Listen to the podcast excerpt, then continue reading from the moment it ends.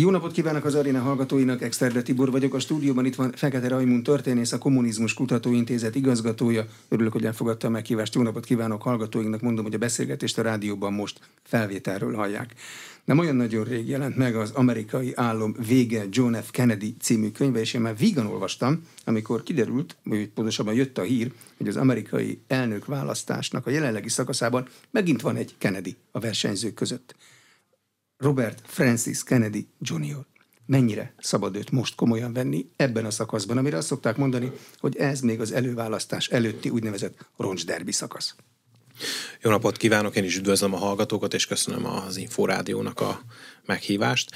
Igen, ahogy ön is említette, van egy újabb Kennedy, évtizedekkel azután, hogy utoljára egy Kennedy indult volna az elnök jelöltségért. Ugye utoljára Ted Kennedy volt az, aki harcba szállt a demokrata párt színeiben, amit aztán el is bukott nagyon gyorsan.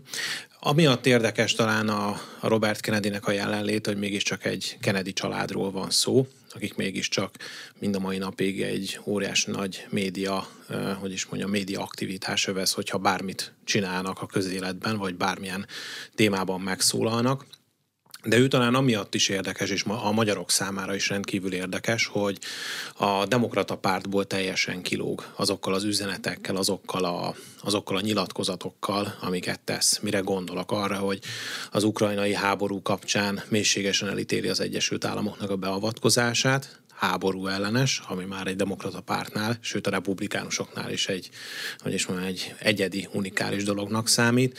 Mellette pedig tényleg olyan témákat hoz föl, ami ma már a demokrata pártnak egyáltalán nem, nem témája. Bevándorlás ellenes nyilatkozatai vannak, családpolitika fontosságát hangsúlyozza, sőt a napokban Gulyás Gergely miniszterelnökséget vezető miniszter ugye kint járt Washingtonban, ahol a Newsmax-nek a riportere külön foglalkozott azzal, hogy Robert Kennedyék elkezdik tanulmányozni a magyar családpolitikát. Nagyon messze van Amerika, nagyon könnyű innen bármelyik ottani politikusra rámondani, hogy nem teljesen normális, amit csinál, vagy nem gondolja komolyan. De hát ezek azért edzett politikusok. Mennyire van kiszámítva, amit a most induló Kennedy mond? Vajon? Szerintem ez egy nagyon jó kérdés. Azt látjuk, hogy a mainstream média nem tudja egyszerűen megemészteni azt, amiket mond. Megpróbálják nevetségessé Megpróbálják tenni. nevetségtárgyává tenni. Ugye láttunk a napokban a Magyarországon is olyan ö, sajtóterméket, ami ugye a leghülyébb Kennedyről ö, cikkezik, miközben azért ez egy nagyon komoly szakember, aki az elmúlt évtizedek során ügyvédként azért mind-mind olyan témákat ö, feszegetett, illetve olyan perekbe állt bele, amik, amik általában nagy vállalatok vállalatok ellen, nagy amerikai vállalatok ellen folytak. Itt ugye elsősorban környezetvédelmi tematikákban mocorgott, illetve a Covid kapcsán is hogy olyan kérdéseket feszeget, ami mindenhol a világon tulajdonképpen tabu témának számít, hogy ez mennyire volt egy kvázi biológiai fegyver, ugye erről pár héttel ezelőtt ugye Schmidt Mária Terrorháza Múzeum főigazgatója is írt egy hosszabb írást a, a látószög blogon. Tehát látjuk, hogy olyan témákat kezd felhozni, ami mainstream médiában egyáltalán nem, nem hogy is mondjam, fogyasztható. És, de foglalkozni de kell foglalkoznak vele. Ez, vele, foglalkozni kell. Fo- szerintem igen, és, és ráadásul amit, amit, amit látunk nála, hogy mindenkivel szóba áll. Tehát most már látjuk, hogy a, az Egyesült Államokban azért a politika egyfajta ilyen törzsi háborúvá fajult, és minden két oldalnak megvannak azok a, azok a médiumai, akikhez szól, akiken keresztül ugye tájékoztatják a saját szavazótáborokat, és pont Kennedy esetében azt látjuk, hogy ő a Tucker Carlson-tól kezdve Seth Rogen át a CNN-ig mindenkivel szóba áll, és mindenkinek nyilatkozik. Ez e, működik? Mert lehet azt mondani megint csak nagyon messziről, hogy a másik oldal őt aféle hasznos hülyének használja.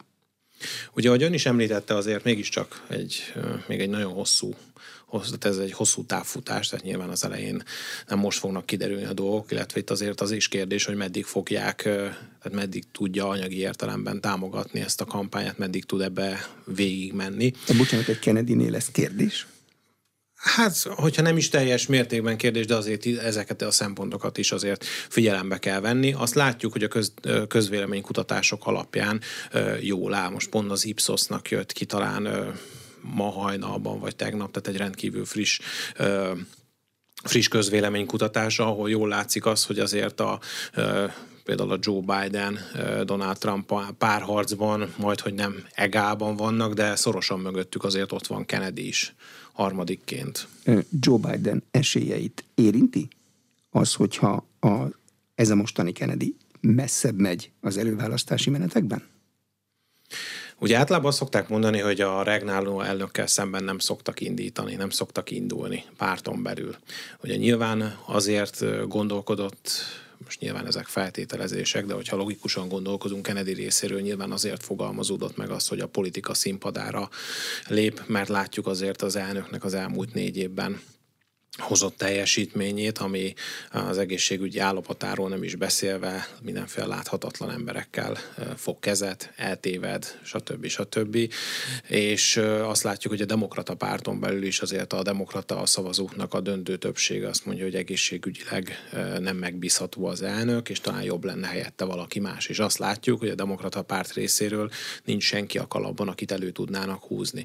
Ugye láttuk azt, hogy amikor a, a, a Biden-Kamala Harris pár páros elkezdte az elnökséget, akkor látszódott egy olyan forgatókönyv, hogy egészségügyi okokra es, hivatkozva esetlegesen pár év után Kamala Harris beemelik elnöknek, de annyira rossz rossz politikát csinált, annyira rossz lépései voltak a politika színpadán, hogy tulajdonképpen nagyon gyorsan ezt így elvetették ezt az ötletet, illetve a másik nagy probléma volt, hogy a számok is csak azt tükrözték, hogy egy nem ismerik, kettő pedig nagyon rossz volt neki a megítélése. De az új Kennedy ő lehet a demokratáknak egy B-terve, vagy ő teljesen önállóan mozog?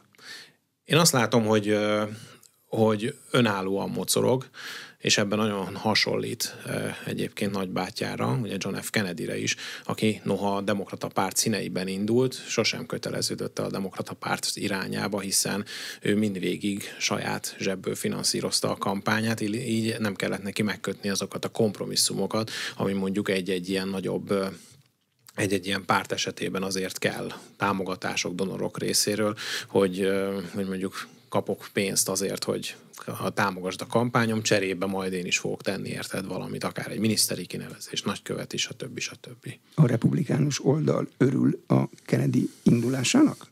Olyannyira, hogyha megnézzük, Donald Trump azt mondta, hogy ez az én emberem. De miért gondolja, hogy ez jó neki? Mert uh, szerintem felfor, ő, ő is felforgatja az állóvizet, ő se annak az establishmentnek a tagja amit, amit látunk ugye az amerikai politikában oldalaktól függetlenül, hogy van egyfajta establishment, ami végigmennek, akik, akik közül kiválasztják ugye a rendre az, hogy ki lesz az elnökük, és mind, mind Donald Trump, mind, mind Kennedy esetében azt látjuk, hogy egyáltalán nem azt az establishment kérde, képezik, nem azt képviselik, és egy teljesen önálló politikai entitásként működnek a pályán. Ez a két kiszámíthatatlan ember küzdelmében bízik Donald Trump? Meg lehet ezt innen ítélni? Tehát nem azt szokták mondani, hogy akit ismerek, az ellen könnyebb küzdenem? Hát vagy úgy van vele, Nyilván megint csak azt tudom mondani, hogy azért még messze vagyunk attól, hogy akár az előválasztásokig legyünk, hiszen még egy év van hátra, de lehet, hogy ő abban is bízik, hogy mondjuk olyannyira meg tudja nyírbálni, meg tudja nehezíteni a Joe Bidennek úgymond az életét, egy Kennedy, hogy utána mondjuk ez, ebből ő mondjuk jól jöhet ki republikánus oldalon most mi a helyzet? Ron DeSantis jóval Donald Trump után beindította a kampányát, az felemás módon sikerült a, a Twitteren. Donald Trump továbbra is vezet? Hát olyannyira, hogy most, hogyha a korábban már említett Ipsos közvéleménykutatást nézzük, ott is talán ott ilyen 35 százalék körülire mérik a Donald Trumpnak a támogatottságát a republikánus oldalon, míg jöv, mögötte a második helyen 11 százalékon van Ron DeSantis, tehát jócskán le van maradva, míg az egyik egyetemnek a közvéleménykutatása, ami talán kétnapos, ott is 54-55 százalék a republikánus párton belül támogatottsága Trumpnak, míg Ron DeSantisnak 20 százalék körül mocorog. Tehát az látszik, hogy a számokat tekintve nem sikerült neki megközelíteni, eh, tehát Ron DeSantisnak nem sikerült megközelítenie Donald Trumpot, nem nehezíti meg egyelőre a dolgát. De az látszik, hogy hogy Trump is úgy érzi, hogy talán aki az egyetlen kihívója lehet a republikánus oldalon, az Ron DeSantis nem véletlen van az, hogy teljes messzélességgel ráfordult, és ahol lehet, próbálja őt gáncsolni. Ez a republikánus oldal politikai megítélésének nem árt?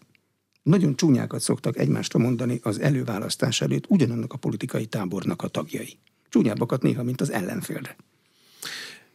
Én azt mondanám, és itt talán a Géfodor Gábort idézném, aki úgy fogalmazott, hogy hát azért a politikai karaktergyilkosság azért mégiscsak az Egyesült Államokban hogy is mondjam, fejlesztették tökére. fejlesztették tökére, és itt ilyenkor nem számít, hogy párton belül van, hiszen ez, hogyha, hogyha le akarjuk csupaszítani, ez tulajdonképpen egy hatalmi harc része, és az, hogy most ez párton belül történik, nekik most az a céljuk, hogy a pártjuk őt jelölje a következő elnök választásra. Megnyeri és... utána a párt szavazói föltakarnak mögé? Igen. Fegyelem is kész? Fegyelem. Rendfegyelem.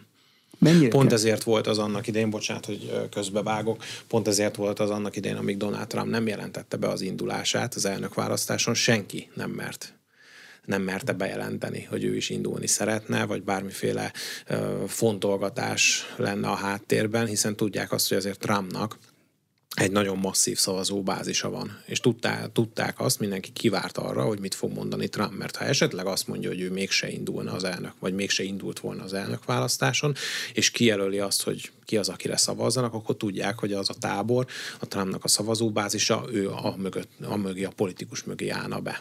Mennyire veszélyes Donald Trump volt elnökre nézve a rá az őt fenyegető jogi eljárások.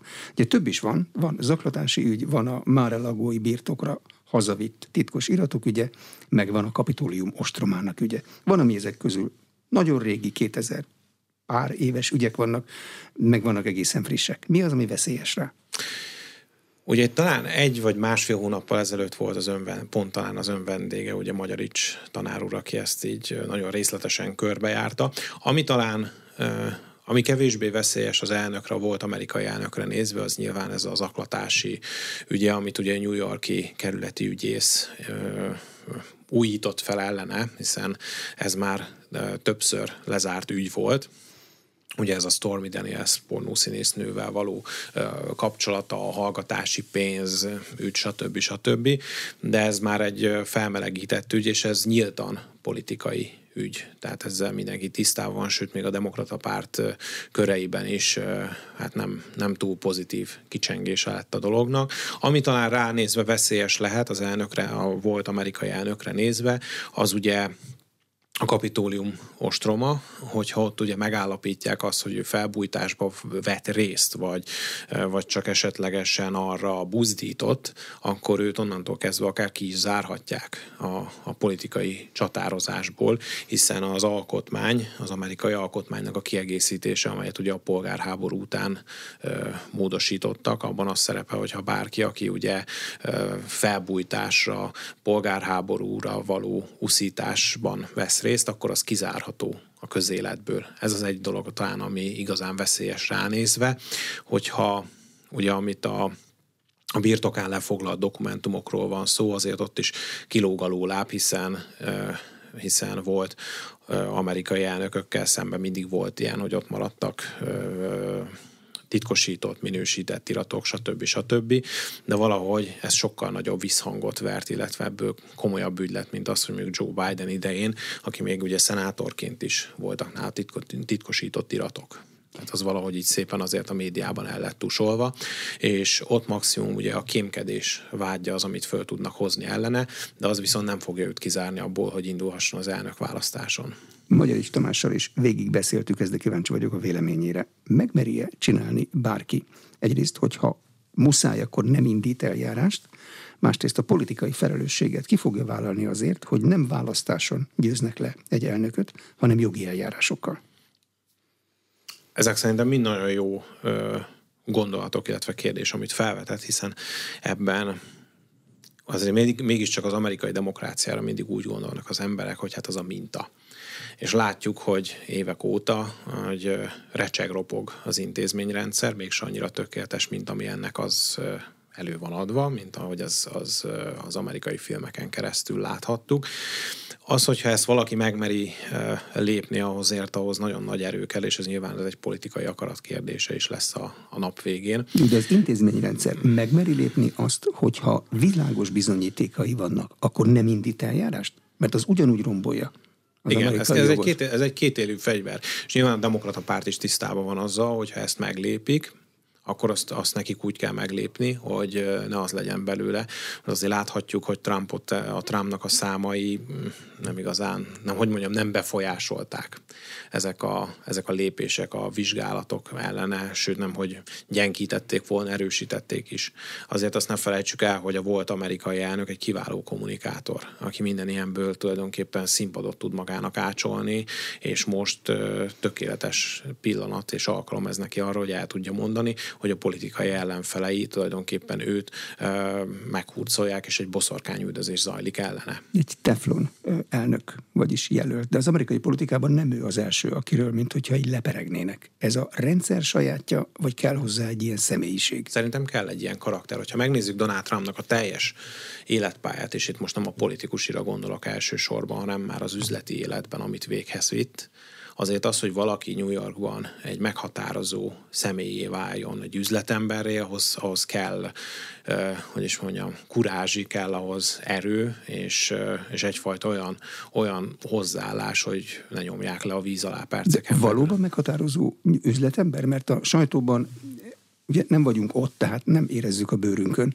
Ez is megkérdőjeleződött. Egyáltalán nem olyan sikeres, legalábbis a számai alapján, mint amilyennek ő maga beállítja magát. Sikeres üzletember, vagy nem? Donald hát, Trump. hogyha azt nézzük, hogyha tehát ha azt nézzük, hogy ő a 70-es évektől kezdve elkezdett egy ö, tulajdonképpen nyilván az apja öröksége és az apjának a tudását is átmentve Manhattanben elkezdett felhőkarcolókat felépíteni, és minden az, hogy tulajdonképpen körülötte forog, és, és mind a mai napig tulajdonképpen a médiában benne tud lenni, azért ez egy óriási siker, és ezeket ő mindig át tudta úgy menteni az évtizedek alatt. A, nem csak az ő nem csak a vagyonára gondolok, hanem magát a személyiségét is mindig a médiához tudta alakítani. Ha megnézzük a 70-es évek, 80-as évek Amerikáját, akkor nagyon sok esetben ő úgy jelenik meg, mint az az üzletember, aki gyönyörű nők társaságában van a New York elitnek a buliain vesz részt. A 90-es évek a Amerikája, amikor a sitcom volt porondon. Gondoljunk csak a Kaliforniába jöttem című sorozatra, a Sex és New York, ezekben Donald Trump mind-mind szerepel. És soha nem mind egy üzlet, csak egy üzletember, hanem mind Donald Trump, New Yorki üzletember. Ha mondjuk a Sex és New Yorkot fölhoztam, Kerry Bradshaw arról beszél az egyik sorozat, az egyik résznek az elején, hogy, hogy nem tudom milyen koktélt iszik, itt ő mellette Donald Trump, ez az amerikai álom, kell nekem ennél több. Utána, amikor bejönnek a, a valóságsok az Egyesült Államokban, akkor ő maga is úgy módosítja a kommunikációját, hogy ugye saját valóságsót csinál, ami ugye az Egyesült Államokban a legnézettebb és az egyik legsikeresebb volt. Ahogy a social media elkezd felerősödni, és átalakul úgymond a kommunikációs tér, láthatjuk, hogy elkezdi a Twittert rendkívül tudatosan és rendkívül jól használni, hiszen ha, ha megnézzük, és itt utalva egy kicsit a, a Kennedy könyvre is, ami John F. Kennedy-nek a televízió volt, az Donald Trumpnak a Twitter. De képes uralni ezt a médiateret?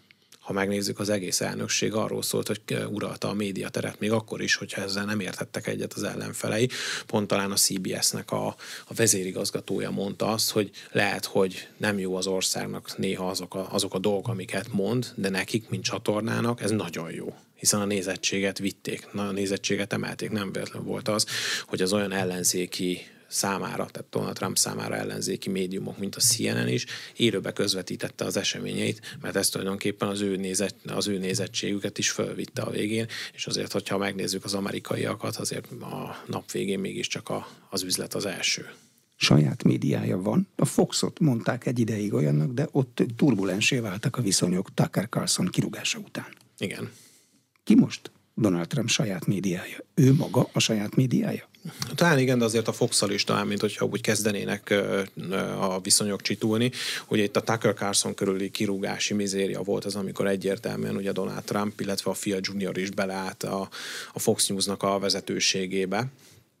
És ez pont arra az időszakra esett, amikor ugye Donald Trump, ugye van ez a Whole Room nevű beszélgetős műsor, amit ugye a, a jelöltekkel szoktak tartani, és itt a Fox News már bejelentette, hogy Donald Trump náluk fog részt venni egy ilyen beszélgetésen, amire hát fricskaként, illetve üzenetként ugye Donald Trump visszaválaszolt, hogy ő ezt nem döntötte elő, inkább a CNN-hez fog menni.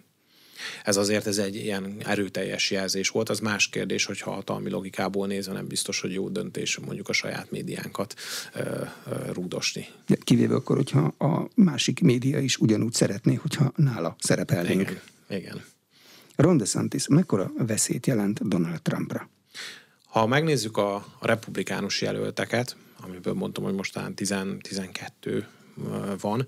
Köztük ugye Nikki Haley volt ENSZ nagykövete Donald Trumpnak, vagy éppen Mike Pence, ugye, aki az alelnöke volt. Ők egyáltalán nem jelentenek rá veszélyt. Az ő mutatóik ilyen 3-4 százalékon mocorognak, de Ron DeSantis sem, Ron DeSantisnak sem sikerült megközelítenie, illetve eleddig megszorongatni Donald Trumpot, hiszen ahogy említettem korábban, azért a számok majd, hogy nem kétszeres, sőt háromszoros különbséget mértek eddig közöttük, de azt maga Donald Trump is látja, hogy aki veszélyes lehet az ő kampányára, az Ron DeSantis. Nem véletlenül van az, hogy teljes mértékben ráfordult, és elkezdte ugyanazt a fajta negatív kampányt használni vele szemben, mint amit korábban már láttunk Joe Biden, vagy éppen Hillary Clinton esetében.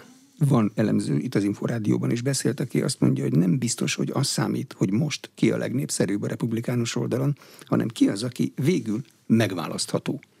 Donald Trump megválasztható végül. Tehát a saját táboron túl tud mozgósítani valakit, vagy elég a saját tábor? Ahogy említettem már korábban is, tulajdonképpen egyfajta olyan mondhatjuk ezt egyfajta ilyen törzsi háborúvá fajult az amerikai politikai élet, hogy megmerevettek a, mondjuk úgy a frontok, vagy a viszonyok. Tehát nagyon, tehát hogyha valaki republikánus, az a republikánus jelöltre fog szavazni a demokrata, akkor az a demokratára a nap végén. És ezért van az, hogy az elmúlt talán egy évtizedben rendkívül fontos lett az, hogy a bizonytalanokra hogyan tudnak hatni, hiszen a nap végén lehet, hogy ők tudják, sőt, ők azok, akik eldönthetik a hogy is mondjam, a meccsnek a, a végét. Nem véletlenül van az, hogy Donald Trumpék, ugye, amikor megnyerték az elnök választást még 2016-ban, és utána ugye kirobbant ez az egész Cambridge Analytica botrány, abból világosan látszott, hogy Trumpék a bizonytalan körzetekre mentek rá, a bizonytalan körzeteket szólították meg olyan üzenetekkel, amik ott relevánsak voltak és fontosak voltak, és ott talán emiatt is tudtak győzni akkor. Azt lehet tudni, hogy pontosan kik a bizonytalanok, és milyen ügyben bizonytalanok? Mert nyilván az üzenetek attól függenek, az az ember mitől bizonytalan. Hát nyilván ez, ez, ez, ez a úgymond bizonytalan szavazó, ez, ez sok mindentől függ. Földrajzi értelemben hol van, melyik államban, Tehát Alaszkában melyik ugyanaz, mint mondjuk Miami-ben, a bizonytalan szavazót term- ugyanazzal kell természetesen, természetesen nem, és, ezért, és ez nyilván ez már egy technológiai szint, amire elkezdünk lemenni, illetve egy operatív szint, hogy a, a most csak azért, mert ezzel talán többet foglalkoztam is, hogy 2016-ban a Trumpéknak utca szinten megvolt, hogy melyik utca körülbelül milyen politikai beállítottságú. És tudták, hogy ahol demokrata párti a szavaz, az emberek, az ott lakóknak a többsége, azzal a, azzal a kerülete konkrétan kis túlzással nem is foglalkoztak. A saját kerület, választókerületeikkel, a saját körzeteikkel foglalkoztak, illetve a bizonytalanok és a bizonytalanoknál ugye tudták, tudták mérni nagyjából, hogy mik azok a témák. Bevándorlás kérdése, család dolgok, rendfenntartás, biztonsági kérdések, amikkel utána tudtak ugye operálni és üzeneteket továbbítani. Tehát ez alatt értjük most itt a bizonytalanokat. De azokkal a körzetekkel, ami mondjuk stabilan demokrata, azért nem foglalkoznak, mert nem akarják égetni a pénzt? Vagy... Pontosan, nyilván. Meg rájöttek arra, hogy tulajdonképpen az, az amit kidobnák a az ablakon mert tudják, tudták, hogy nem fogják megfordítani, a vála, ott, a, ott az eredményeket nem fogják tudni megfordítani. Mennyire bízik a republikánus oldal most a szavazási eljárásokban? Mert ez a korábbi választáson egy nagyon érzékeny téma volt. Donald Trumpot mind a mai napig azzal vádolják, hogy megpróbált köztisztviselőket rávenni arra, hogy találjanak neki még szavazatot. Mennyire bízik most republikánus oldalabban, hogy egy következő választás az törvényes lesz. Hát nyilván ez, ez, ez egy olyan, olyan téma, amire fel kell készülni mindkét oldalnak, hiszen hogyha megnézzük, akkor az előző választásnál ugye ön említette ugye Donald Trumpnak ezt a felhívtuk a helyi képviselőt, hogy akkor találjon még szavazatokat, de, de azért az is elgondolkodtató, hogy mondjuk az, az a szavazati rendszer, az a választási rendszer, ami az Egyesült Államokban van, hát az az, az azért hagy némi hogy is mondjam, kivetni valót, hiszen ha belegondolunk abba, hogy államonként teljes mértékben eltérő például az, hogy a levélszavazatok hogy kell beérkezni. Van olyan állam, ahol az van, hogy a választás napjáig meg kell érkezni a levélszavazatoknak. Van olyan állam, ahol két héten belül kell megérkezni, valahol az van, hogy két héten belül kell feldolgozni. Hát, hogyha mondjuk ezt a magyar választási rendszer így működne, szerintem egy köte- kötelezettségszegési eljárás indul. Össze lehet hasonlítani, szövetségi államról van szó, a szabályokat a szövetségi államok határozzák meg. Nyilván, de valamiféle egység azért mégiscsak illene. És, és ezek mind-mind arra, arra vezet, tehát nem is arra vezethetőek, hanem azt mondhatjuk rá, hogy tulajdonképpen ebből mind-mind az következik, hogy olyan ö, tulajdonképpen a küllő közé be lehet tenni egy botot, és az egész folyamatot meg tudjuk, meg tudjuk állítani, meg tudják tulajdonképpen blokkolni tudják azzal kezdtük, hogy nem olyan nagyon rég jelent meg az amerikai állam zárójelben vége John F. Kennedy című könyve. Magyarázatra szorul, mi az az amerikai álom? Igen, igazából ugye ez az amerikai álom, hogyha kicsit a a kájha mellől akarjuk kezdeni, talán amit a, szerintem a filmekben tökéletesen le szoktak írni a hollywoodi filmekben, hogy valaki kimegy tulajdonképpen egy bőröndel, egy pár dollárral a zsebében, és hogyha kellő alázattal, kellő odaadással és óriási munkabírással dolgozik, akkor megvalósíthatja azt, amit szeretne, hogyha ezt nagyon leszeretnénk egyszerűsíteni, hogy mi az az amerikai állam, és megvalósíthatja azt, amit, amit szeretne de ez része úgymond az amerikai identitásnak, az amerikai, ha úgy tetszik, civil vallásnak. Maga az, hogy mi is az az amerikai álom. És ebben ez, ez mindig egyfajta hivatkozási pont szokott lenni. Miért lett vége? És mikor lett vége? Hát mond, ugye Azt ez állítja az... már a címlapon, hogy vége van. Ha vége van egyáltalán. De Ugye pont ez egy, szójá, ez egy szó, azért ez egy, ez egy jó kis szójáték, de pont ez neki a lényege. A, az amerikai álom tulajdonképpen azért adtam ezt a címet ennek a könyvnek, mert a Kennedy család, akik mégiscsak írbevándorlók, leszármazottai, és mind az ő felesége, mind ő maga is ugye írbevándorlóknak a, a leszármazottjai, akik a burgonya vészt követően, tehát az 1840-es évek végén vándoroltak ki az Egyesült Államokba, pontosabban Bostonba. Mert éhen haltak volna otthon. Mert éhen haltak volna tulajdonképpen otthon. És és egy olyan városba, ahol azért mégiscsak az egyik legrégebbi amerikai városról beszélünk, ahol írnek lenni alapvetően nem volt egyszerű az Egyesült Államokba, Bostonba pedig e, pláne nem. Ott szép lassan generációról generációra apáról fiúra tulajdonképpen e, egyre jobb módban tudtak élni, és e, a családnak, a Kennedy családnak a kezdettől, nem is a kezdettől fogva, de amikor már maga John F. Kennedy is megszületett, egy világos célkütűzés maradt számukra, az pedig az, hogy az Egyesült Államoknak adjanak egy elnököt. Hiszen addigra anyagi értelemben annyira bebiztosították magukat, hogy az üzleti életbe tulajdonképpen nem kellett felnőnie még egy olyan generációnak, aki, aki, aki bankigazgató, üzletember, stb., hanem azt mondták, hogy akkor a családnak ezen tagjai, ahova tartozik ugye John F. Kennedy is, Robert Kennedy, mind-mind inkább a közszolgálat, a haza szolgálatába álljanak. De miért volt ez számukra annyira fontos? Ezt magyar észsel meg lehet érteni, hogy itt nem mindenki születik úgy, hogy ő akar lenni a miniszterelnök. Csak viszonylag kevesen. Annyi szép civil foglalkozás van még. Ez talán a családnak a a mentalitásából fakad, hiszen ahogy említettem, egy ír, ír családról van szó, akik, akik azért soha nem élet, tehát bármennyire is ö, tepertek, anyagi értelemben bármit elérhettek, mégis volt egy olyan plafon, amit egyszerűen nem tudtak áttörni. Az édesapja is próbálkozott ezzel. Nem tudott bekerülni olyan elit egyetemi klubokba, Harvardon, ahova szeretett volna. Abban az időszakban nyilván ennek, ennek megvoltak a maga okai. A John F. Kennedynek már sikerült olyan klubba betekintés, bebocsátást nyernie, ahova neki soha nem volt lehetősége rá. És az, hogy volt bennük egy olyan, olyan tettvágy, egy olyan, olyan becsvágy, hogy, hogy ez talán legfontosabb és legmagasabb hivatal, amit el lehet érni, és egy ilyen hazafias gondolkodásmód, ami, ami, ami mozgatta őket. Azt írja a 30. oldalon, hogy manapság is találkozni olyan írásokkal, amelyek megszállottan keresik az igazságot, és azt a háttérhatalmat, amelyik megrendelte a gyilkosságot. És tényleg, ha valaki Kennedy könyveket néz, akkor általában az a kérdés, hogy ki ölte meg Kennedy-t. Megvan a háttérhatalom, vagy nincs meg a háttérhatalom? Igen, ugye ezt azért írtam, mert nyilván az ember fölvezeti azt, hogy milyen munkákkal találkozunk, hiszen azáltal, hogy meggyilkolták, és, és egy rendkívül érde, maga a személyisége is rendkívül érdekes volt, és az a korszak is, amelyben élt, rendkívül érdekes volt, számtalan cikknek, tudományos publikációnak adta meg az alapját. Csak a halálán követő két évben közel legalább szerintem ezer könyv jelent meg és ez azért ez egy óriási szám.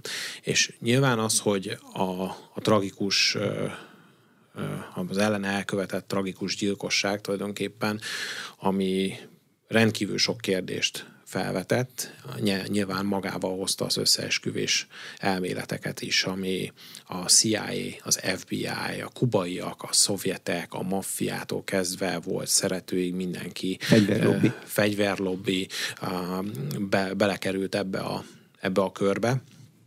De nyilván nehéz erre választ találni, de mégiscsak azt látjuk, hogy az az elfogadott állítás van, ugye, amit a Warren Bizottság megállapított, ugye ez a magányos merénylő, ugye Lee Harvey Oswald személyében, de magát azt, hogy ugye később az olimpián ugye tesztelték, hogy 10 másodpercen belül ugye ezt a, vagy 7 másodpercen belül ezt a három lövést le tudja valaki úgy adni, hát még világbajnokoknak sem sikerült teljes mértékben, tehát ez is újabb kétségeket, ké, újabb kétségek merültek föl, hogy tényleg igaz ez a magányos merényletnek a, a, az elmélete.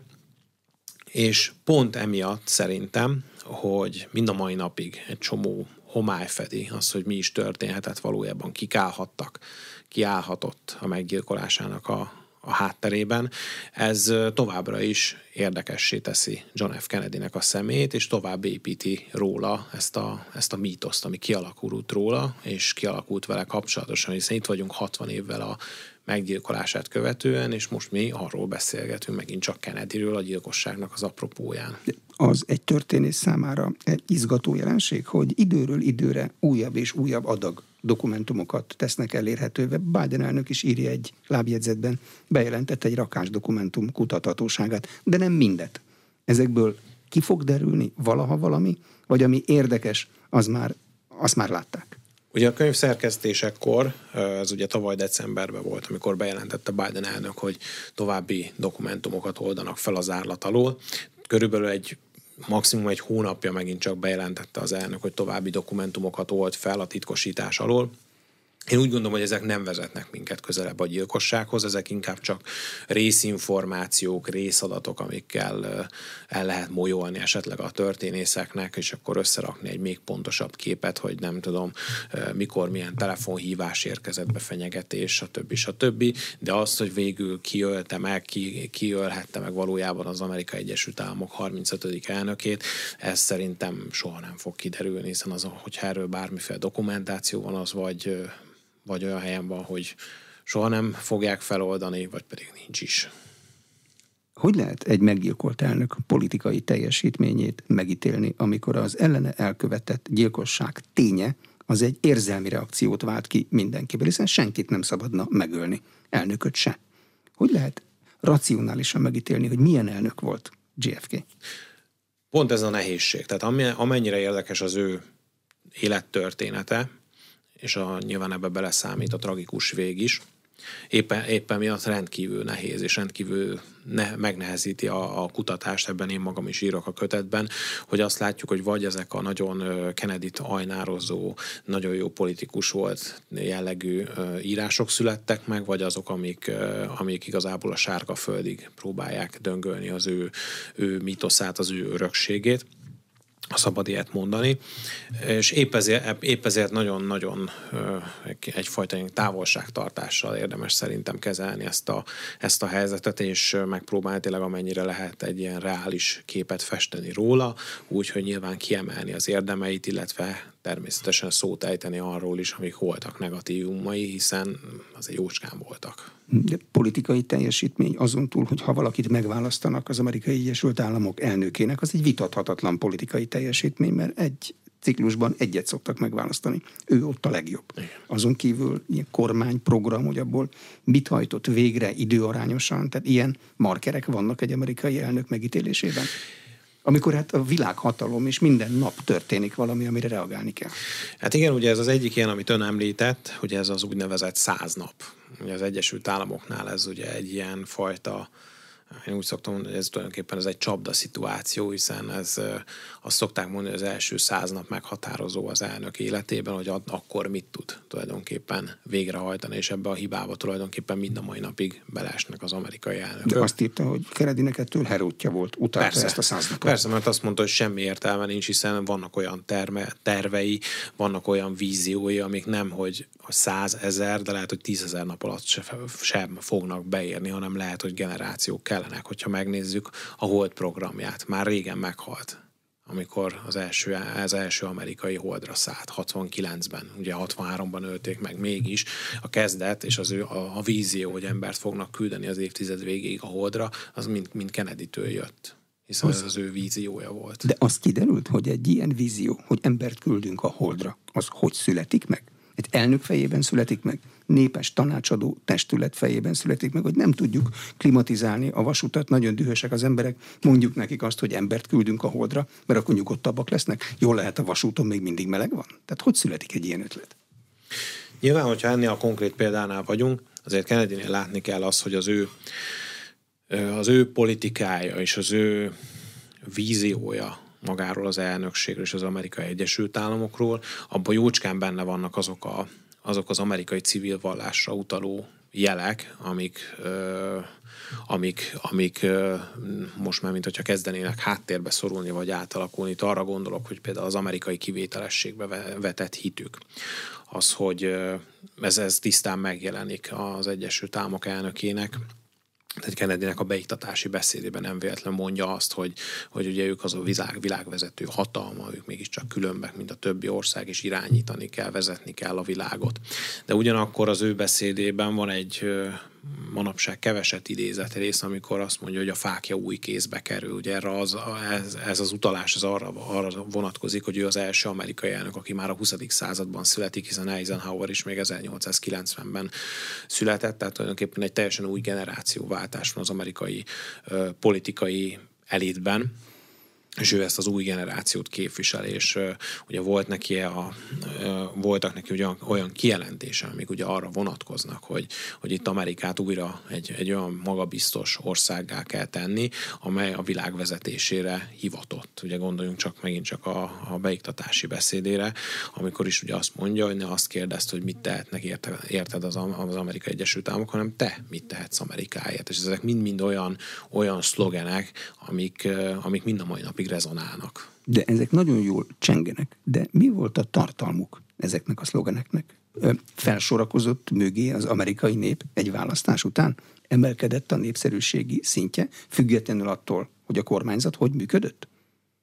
Ha Kennedy-t megnézzük, akkor és pont ez volt, az, ez volt talán a könyvemben az is az első kérdés, hogy hogy van az, hogy 60 éve megölnek egy amerikai elnököt, és mind a mai napig a top 10 legjobb amerikai elnök között ö, találjuk őt a közvéleménykutatásokban. Mennyire befolyásolta ezt az ellen elkövetett merénylet, mennyire szól ez az ő politikájának, legyen az kül- és belpolitika, és mennyire annak, ahogy ő fel lett építve a médiában, és hogyha egyáltalán tudatosan volt-e, vagy nem tudatosan felépítve. De visszatérve a kérdésére, tulajdonképpen azt látjuk, hogy a beiktatását követően is a népszerűsége rendkívül magas, közel 80 százalék. Azért ez mindig minden egyes amerikai elnöknek ezért rendkívül fontos a beiktatás, hiszen egy jó beiktatási beszéddel, egy jó beiktatási ceremóniával lendületet tud adni az adminisztráció számára, számára és ekkor még egyfajta honeymoon mézes hetek vannak ugye a Fehérház, tehát az adminisztráció és a, és a kongresszus között, tehát sokkal könnyebben át tudnak vinni ügyeket és Kennedynek sikerült ezt a rendületet fenntartania. Ez a népszerűségi mutatókon is meglátszott, de azért abban az időben ezt hozzá kell tenni, hogy azért a politikusokhoz való hozzáállás is teljesen más volt, tehát óriási bizalma, bizalma volt az amerikai népnek a politika és a maga a politikusok iránt. Kennedynek talán a legrosszabb mutatója az a polgárjogi törvény benyújtását követően volt, akkor lement egy ilyen 57-56 százalékra, ez volt neki a legalacsonyabb összehasonlításképp ma Joe Bidennek talán ez volt a legmagasabb, amit elért ez az 56 százalék. Mennyire számított a televízió? Akkor a 60-as években talán már 30 éve volt televízió az Egyesült Államokban. Mindenkinek volt otthon tévéje? elnök volt? Azt mondanám, hogy ő volt az első modern amerikai elnök, aki meg lett csinálva akit felépítettek évtizedek hosszú munkának köszönhetően. Rendkívül tudatosan használták a médiát, és ahogy ön is említette a televíziót, a 60-as években az Egyesült Államok háztartásainak kb. 80-85 százalékában már volt televízió, legalább egy tévékészülék per család. Ez 63-ban, tehát a meggyilkolásának évében 90% fölé emelkedett, tehát óriási jelentőséggel bírt, és nem volt az se véletlen, hogy a beiktatását követő ötödik napon élő televíziós sajtótájékoztatót hívott össze elnökként, ami egy teljesen unortodox lépés volt, olyannyira, hogy a New York Times-ban hosszan cikkezett egyébként egy nagyon jó barátja arról, hogy ez mekkora baromság, és, és tulajdonképpen el fog vérezni. De Kennedy tudta azt, hogy ezzel megint csak az amerikai választókhoz tud szólni. És ez, ezt tulajdonképpen úgy kell elképzelni, mindig azt szoktam mondani, mint egy kormányinfót. Csak nyilván akkor nem lehetett két-három órán keresztül egy élő televíziós műsort adni politikáról, ezért kennedy ezt egy ilyen fél órába fél órára szűkítették, ahol ugyanúgy mindenről meg lehetett kérdezni őt, ezekre ő válaszolt. És nyilván ez úgy kezdődött, ahogy látjuk. Egy-egy ilyen sajtótájékoztatón, volt egy rövid statement, és utána pedig jöhettek a kérdések. Az újságírók ez rendkívül jól asszisztáltak, hiszen örültek, hogy az elnök szóba áll velük, ráadásul élő televíziós sajtótájékoztató, aztán egy-két alkalom után rájöttek, hogy valójában ez, ez nem, nem miattuk van, hiszen mondták, hogy mindig azt látták, hogy Kennedy megjelenik, és mindig csak egy dologra fókuszált, a kispiros pötyre a felvételre. A kamerára. A kamerára. Amikor az egybe, forgott. Hogy ő az amerikai néphez szól, és az újságírók ebben tulajdonképpen bábok. De ez az utána is így maradt. Az amerikai sajtó azért letett néhány nagy fogást az asztalra. Elnököt is tudott buktatni. De továbbra is báboknak tekintik az amerikai elnökök a sajtót. Ha nem is báboknak, de, de nyilván a, eszköznek. És azért Kennedy is látta azt, hogy mekkora hatalma van a sajtónak. Nem véletlenül volt az, hogy sok esetben a saját fehérházi szóvívőjét megkerülve közvetlen egyeztetés nem csak, nem csak tulajdonosokkal, de főszerkesztőkkel, sőt újságírókkal is, hogy mondjuk látta XY cikkét, és ez nagyon tetszett neki, pár hónap múlva előállhatna azzal, és ő nagyon szívesen ad neki háttérinformációkat. Tehát nagyon tisztában volt azzal, hogy mekkora ereje van a sajtónak, mekkora hatalma van a sajtónak valójában az egyes Egyesült Államokban, de ezt ezeket ő mindvégig rendkívül jól menedzselte, nem véletlenül, hogy az ő nevéhez szokták fűzni ezt a kifejezést, ez a management of the news, tehát hogy hogyan a híreket, hogyan adagolom, mikor, milyen üzeneteket juttatok el, és milyen orgánumnak, milyen irányba éppen. A családja mekkora szerepe volt Kennedy felépítésében? A feleségéről szokták mondani, hogy nélküle teljesen másképp alakulhatott volna.